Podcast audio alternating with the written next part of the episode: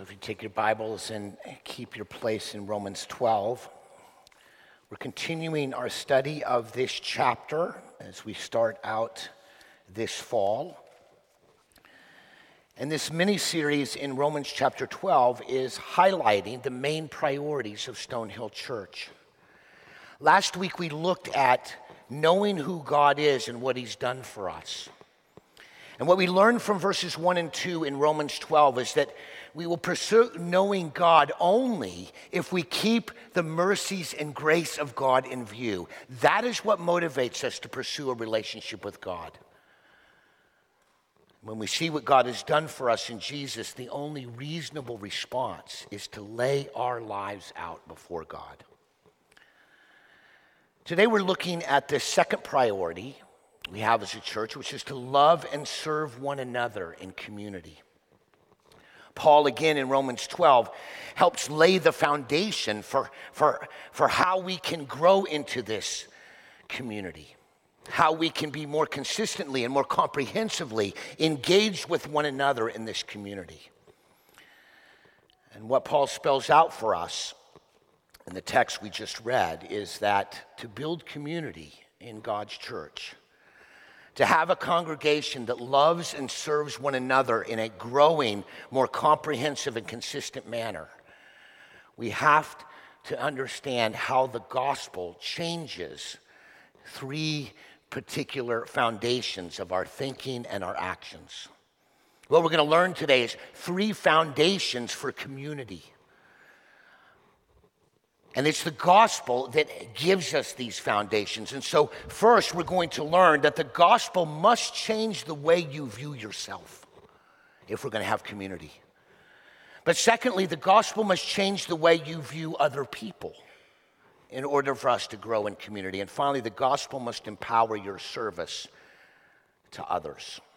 So let's look at the foundation. The gospel must change the way you view yourself Take a look at verse 3. It says, For by the grace given to me, I say to everyone among you, not to think of himself more highly than he ought to think, but to think with sober judgment, each according to the measure of faith that God has assigned.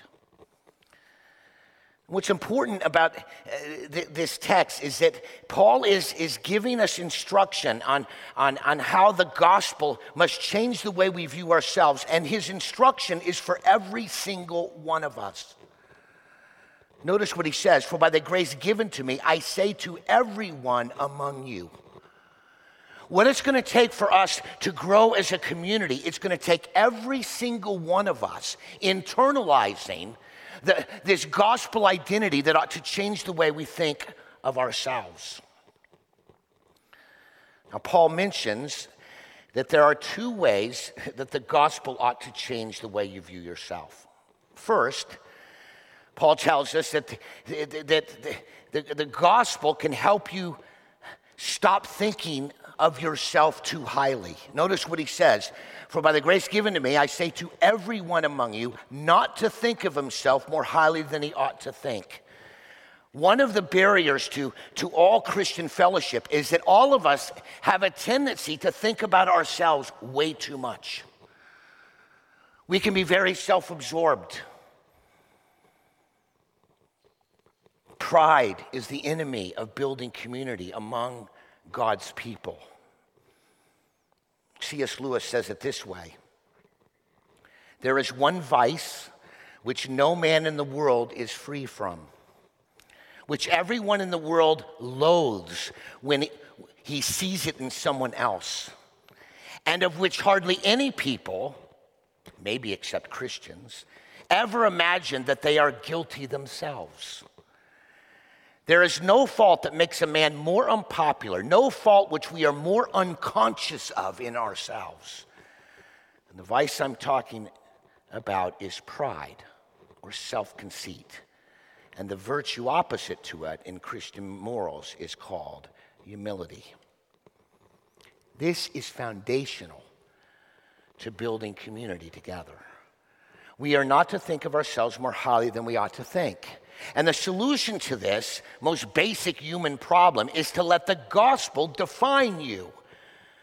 Remember what we talked about last week in Romans 12:1. It's precisely because God has poured out his mercy on us, his grace on us.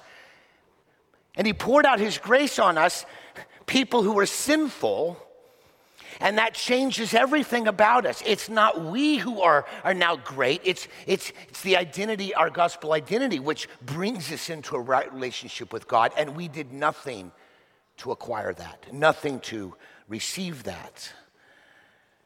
And when you see how God has graciously provided a way for you to get right with God despite your sinfulness, you can see that your new gospel identity is based on what God thinks of you. It's Jesus plus nothing.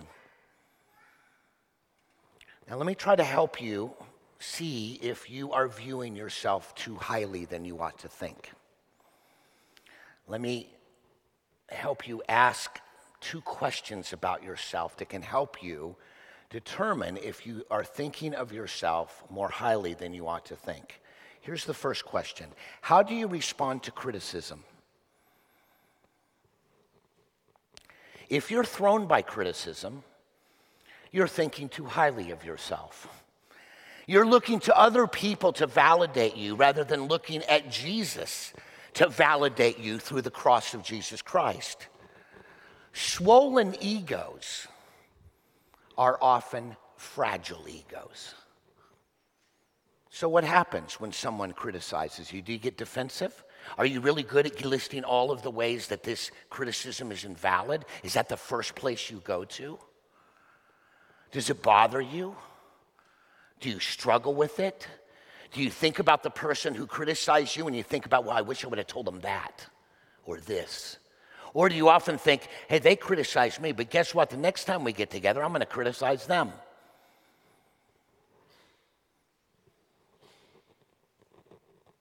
You struggle with dealing with criticism, you're thinking of yourself too highly.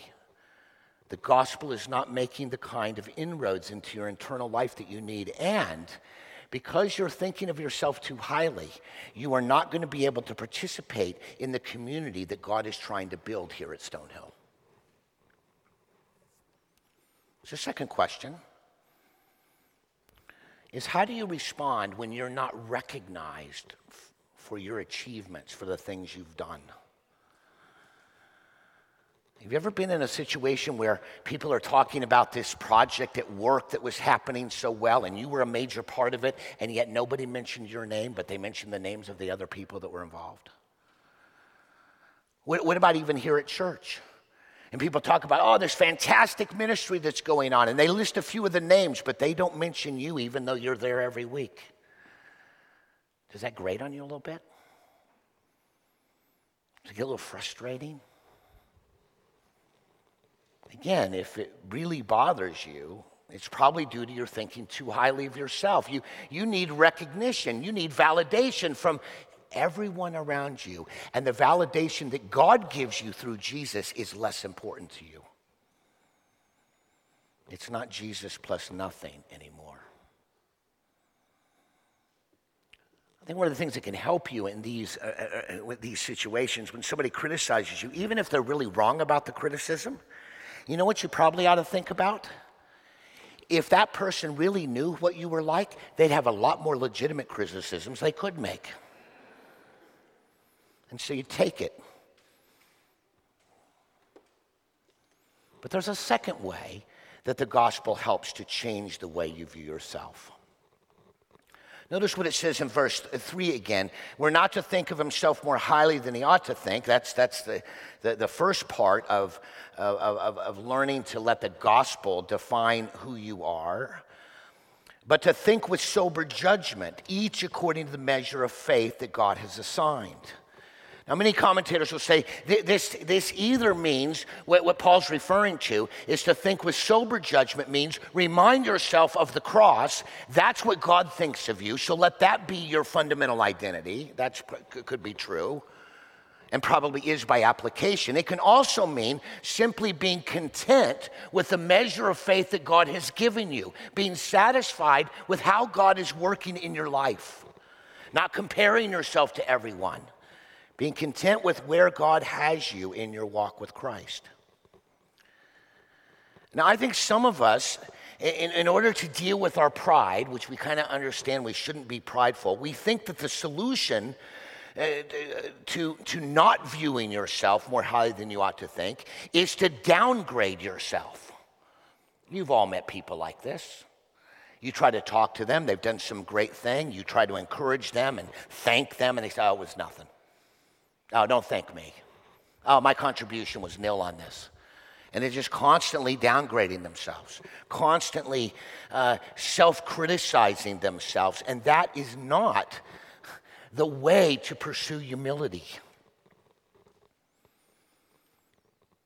The reality is, is that the more we diminish our legitimate achievements and contributions, we are evidencing actually a lack of humility.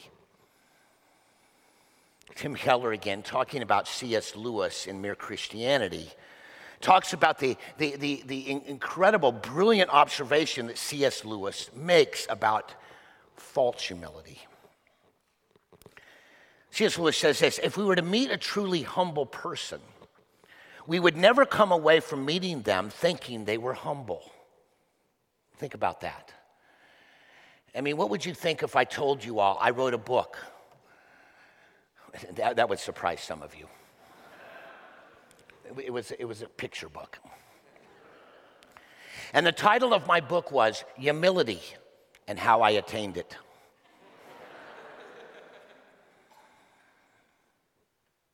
Lewis says if you're, if you're actually in the presence of a humble person, uh, you'd, never, you'd never leave there thinking they were humble. In fact, when you meet someone uh, uh, that's humble, they would not be telling you over and over again they were a nobody.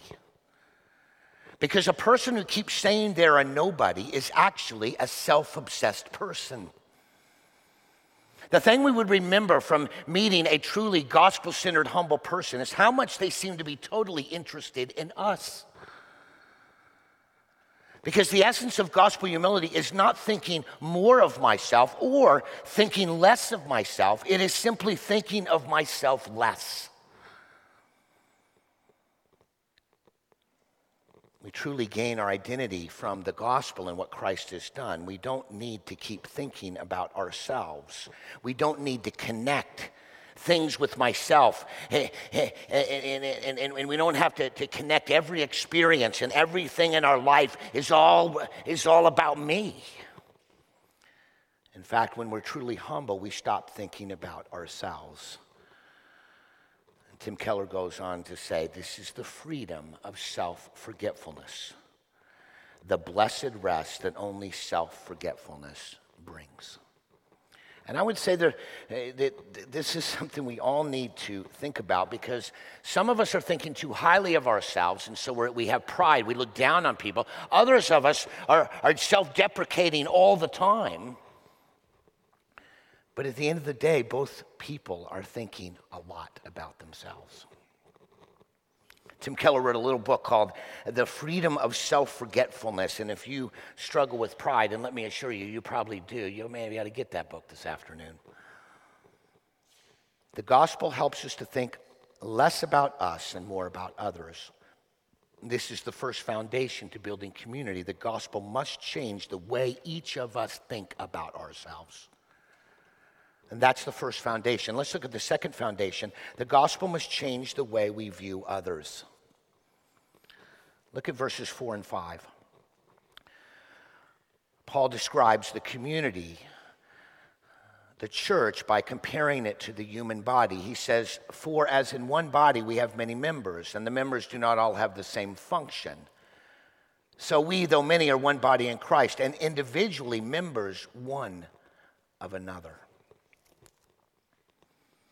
Paul is describing the corporate nature of the body of Christ that believers in Jesus Christ are part of.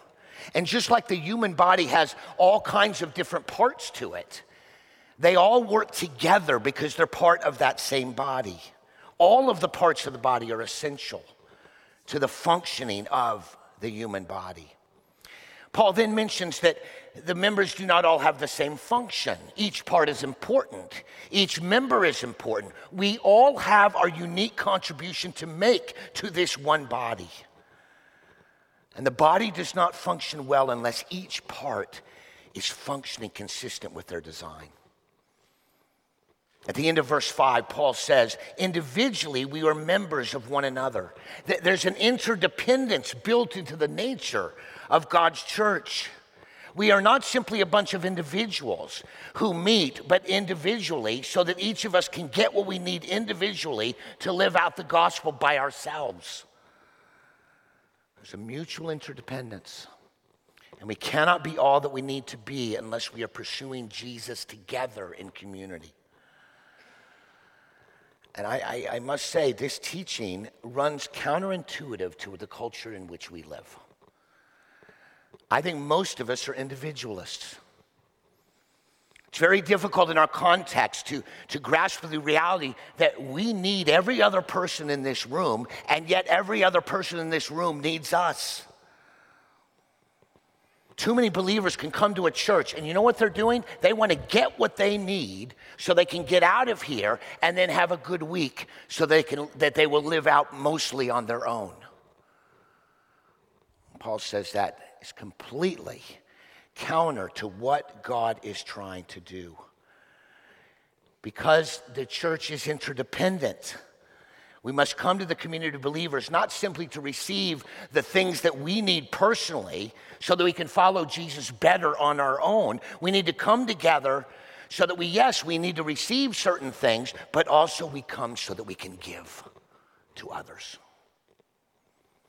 You must come ready to serve others because we are in this together as a community of believers. We are not simply a collection of individuals.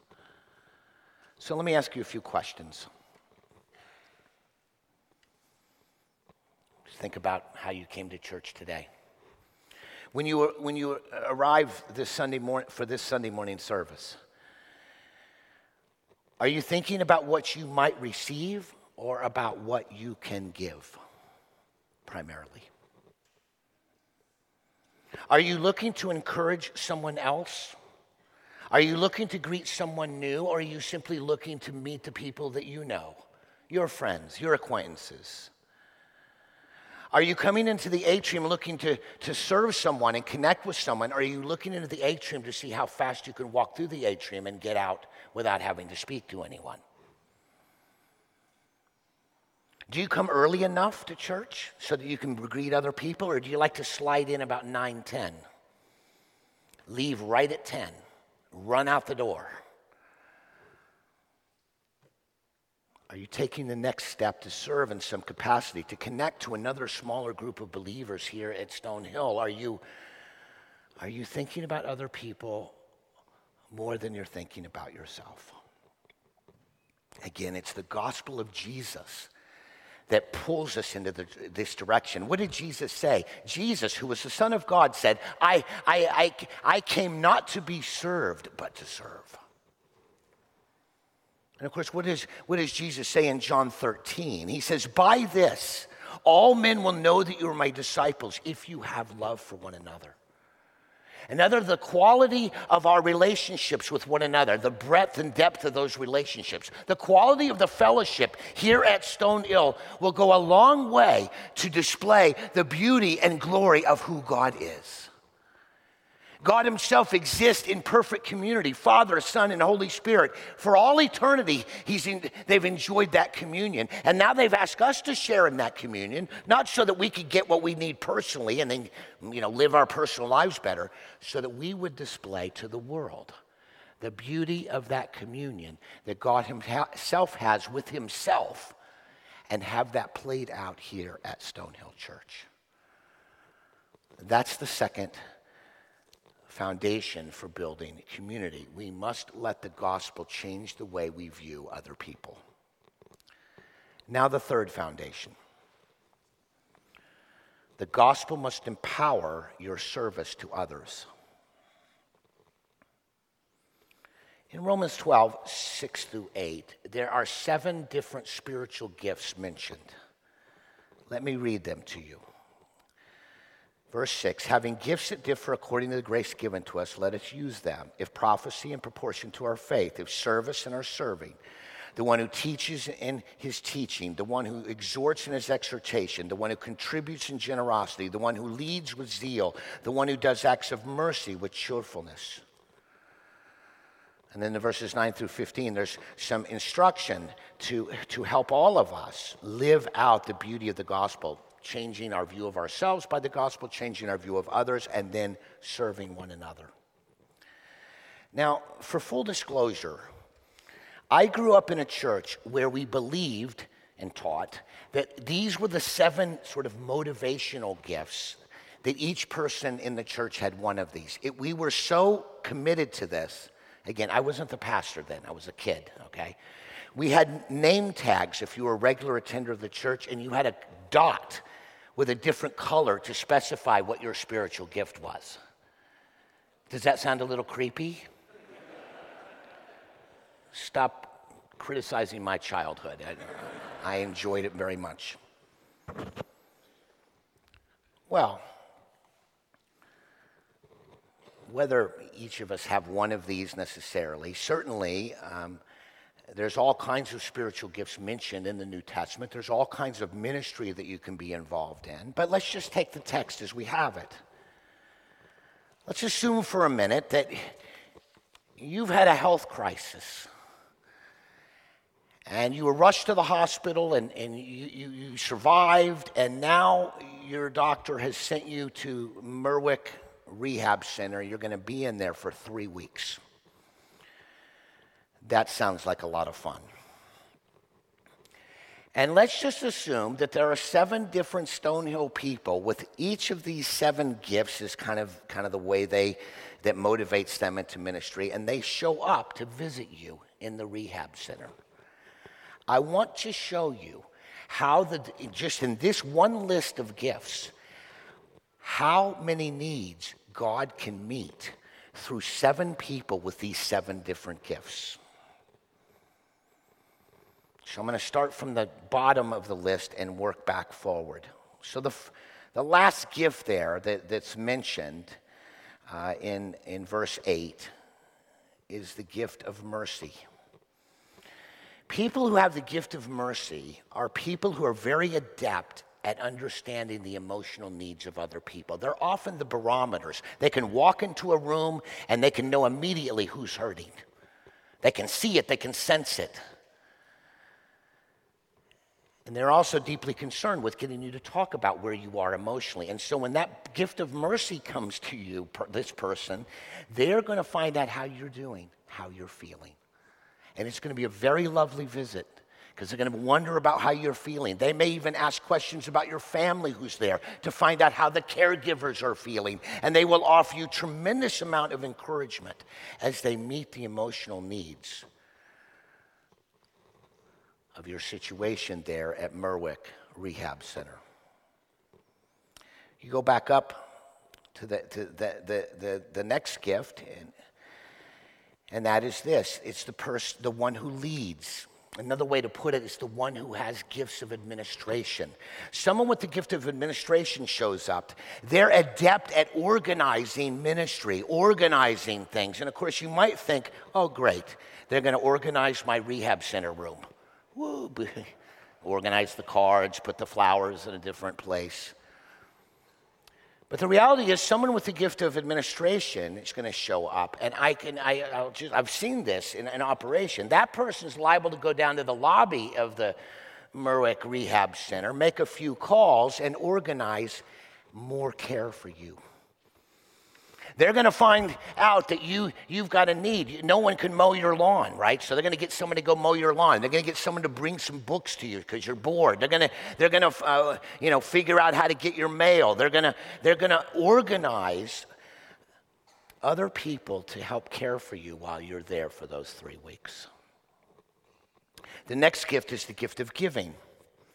Those with the gift of giving are, are deeply concerned motivationally to meet the financial needs of, of, of places and people.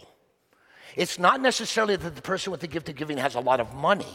They are simply generous and they often are good at encouraging other people to give. So the person with the gift of giving shows up. Now, I actually saw this one time. I was visiting someone in a rehab center, and a person came in. I didn't know they had the gift of giving. I, I, I think they had the gift of giving. While we're talking, and I'm trying to encourage them because I have the gift of exhortation, the person with the gift of giving came in, and out of the blue says, Is your insurance paying for all this? And I was like, What? We, we didn't learn to do that at seminary. What kind of question is that? Stick to the Bible.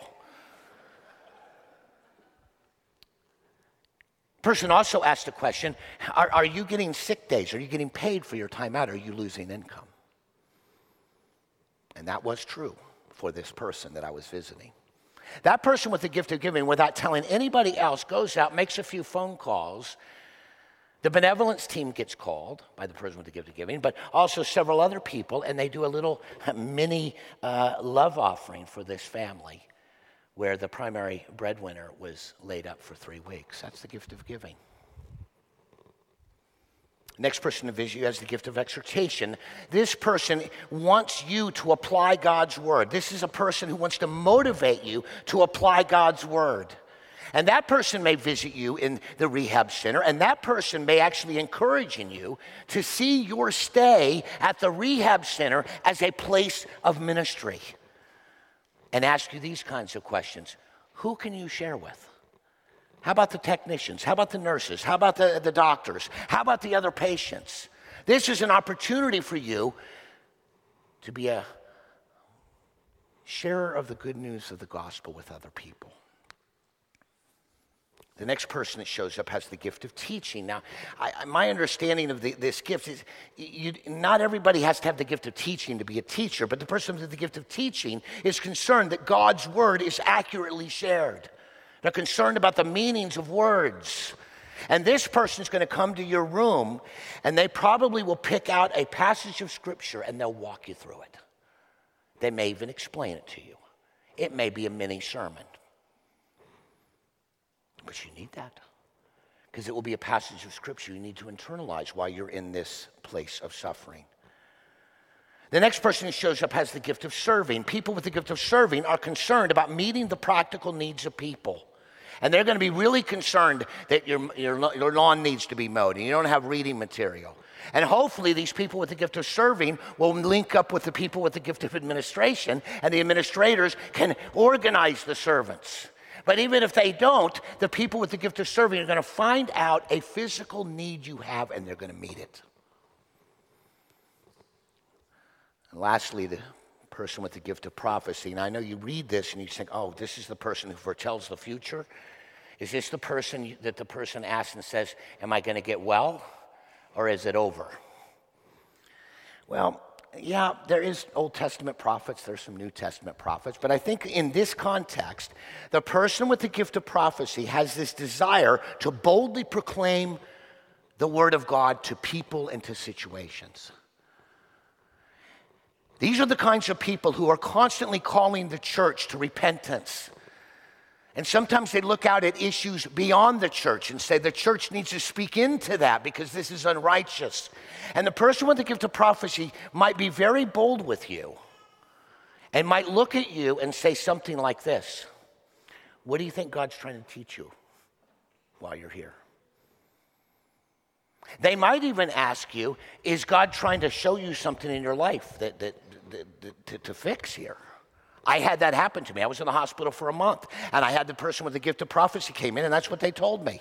And they were very quick to say, I'm not saying your broken arm is because you sinned, but is there some sin you need to deal with? That's when they left, I called up the gift of mercy and said, Could you come more often?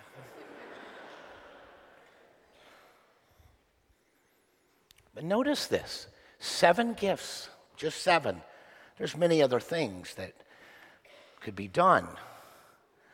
But do you realize if just seven people came and visited you and exercised the spiritual gifts we read about in Romans 12, do you see the holistic care that would happen for the person who's laid up for three weeks at the Merwick Center? You, have got the Word of God going into somebody's life. You've got people encouraging and motivating them to apply God's Word. You've got people worried about the financial needs. People are worried about the emotional needs. People are worried about the physical needs. People organizing your care. People asking you the hard questions that you need to be asked. what a blessing the Church of Jesus Christ can be. But it requires that all of us are exercising the gifts that God has given us. That we don't stay isolated, that we allow God by the Spirit to use our gifts. And we need all of the gifts. Can you imagine if the seven people who visited you at the, at the, at the rehab center, all of them had the gift of prophecy? One after another? What sin would cause this? You know, uh, uh, what's God trying to teach? I mean, that would be a very long stay. You probably would call the church and say, I don't need any more care, thank you. But when all of us, with our different gifts, are using our gifts together, the amount of care and the breadth of care is phenomenal. And believe me, not only is the person at Merwick Rehab Center cared for, but there's a watching world that sees this in action. I can't tell you how many times I've visited someone in the hospital, and these days you've got to, you know, check in, and you know, every you, the security's much tighter than it used to be, and and I'll say, well, I'm I'm going to visit room 212, and the person will say, are you from Stonehill Church? Yep. There's been 15 people who've come here today. The watching world sees the beauty of the love of God's people operating together that demonstrates the beauty and glory of the love that Father, Son, and Holy Spirit have been experiencing from all eternity. The gospel must challenge us and impel us to serve one another in community. Let me pray. Dear Father in heaven, I pray that you would help us by your Spirit through the Word of God, through the gospel, Lord, to change the way we view ourselves. Lord, we are, we all struggle with self absorption, Lord. We are all very focused on ourselves. We either look down on others because we're thinking about too highly than we ought to think, but sometimes we downgrade ourselves, but it's all about us. We've forgotten our gospel identity. We've forgotten what, who really validates us, which is Jesus Christ, and why we, we've been validated through the death and resurrection of Christ.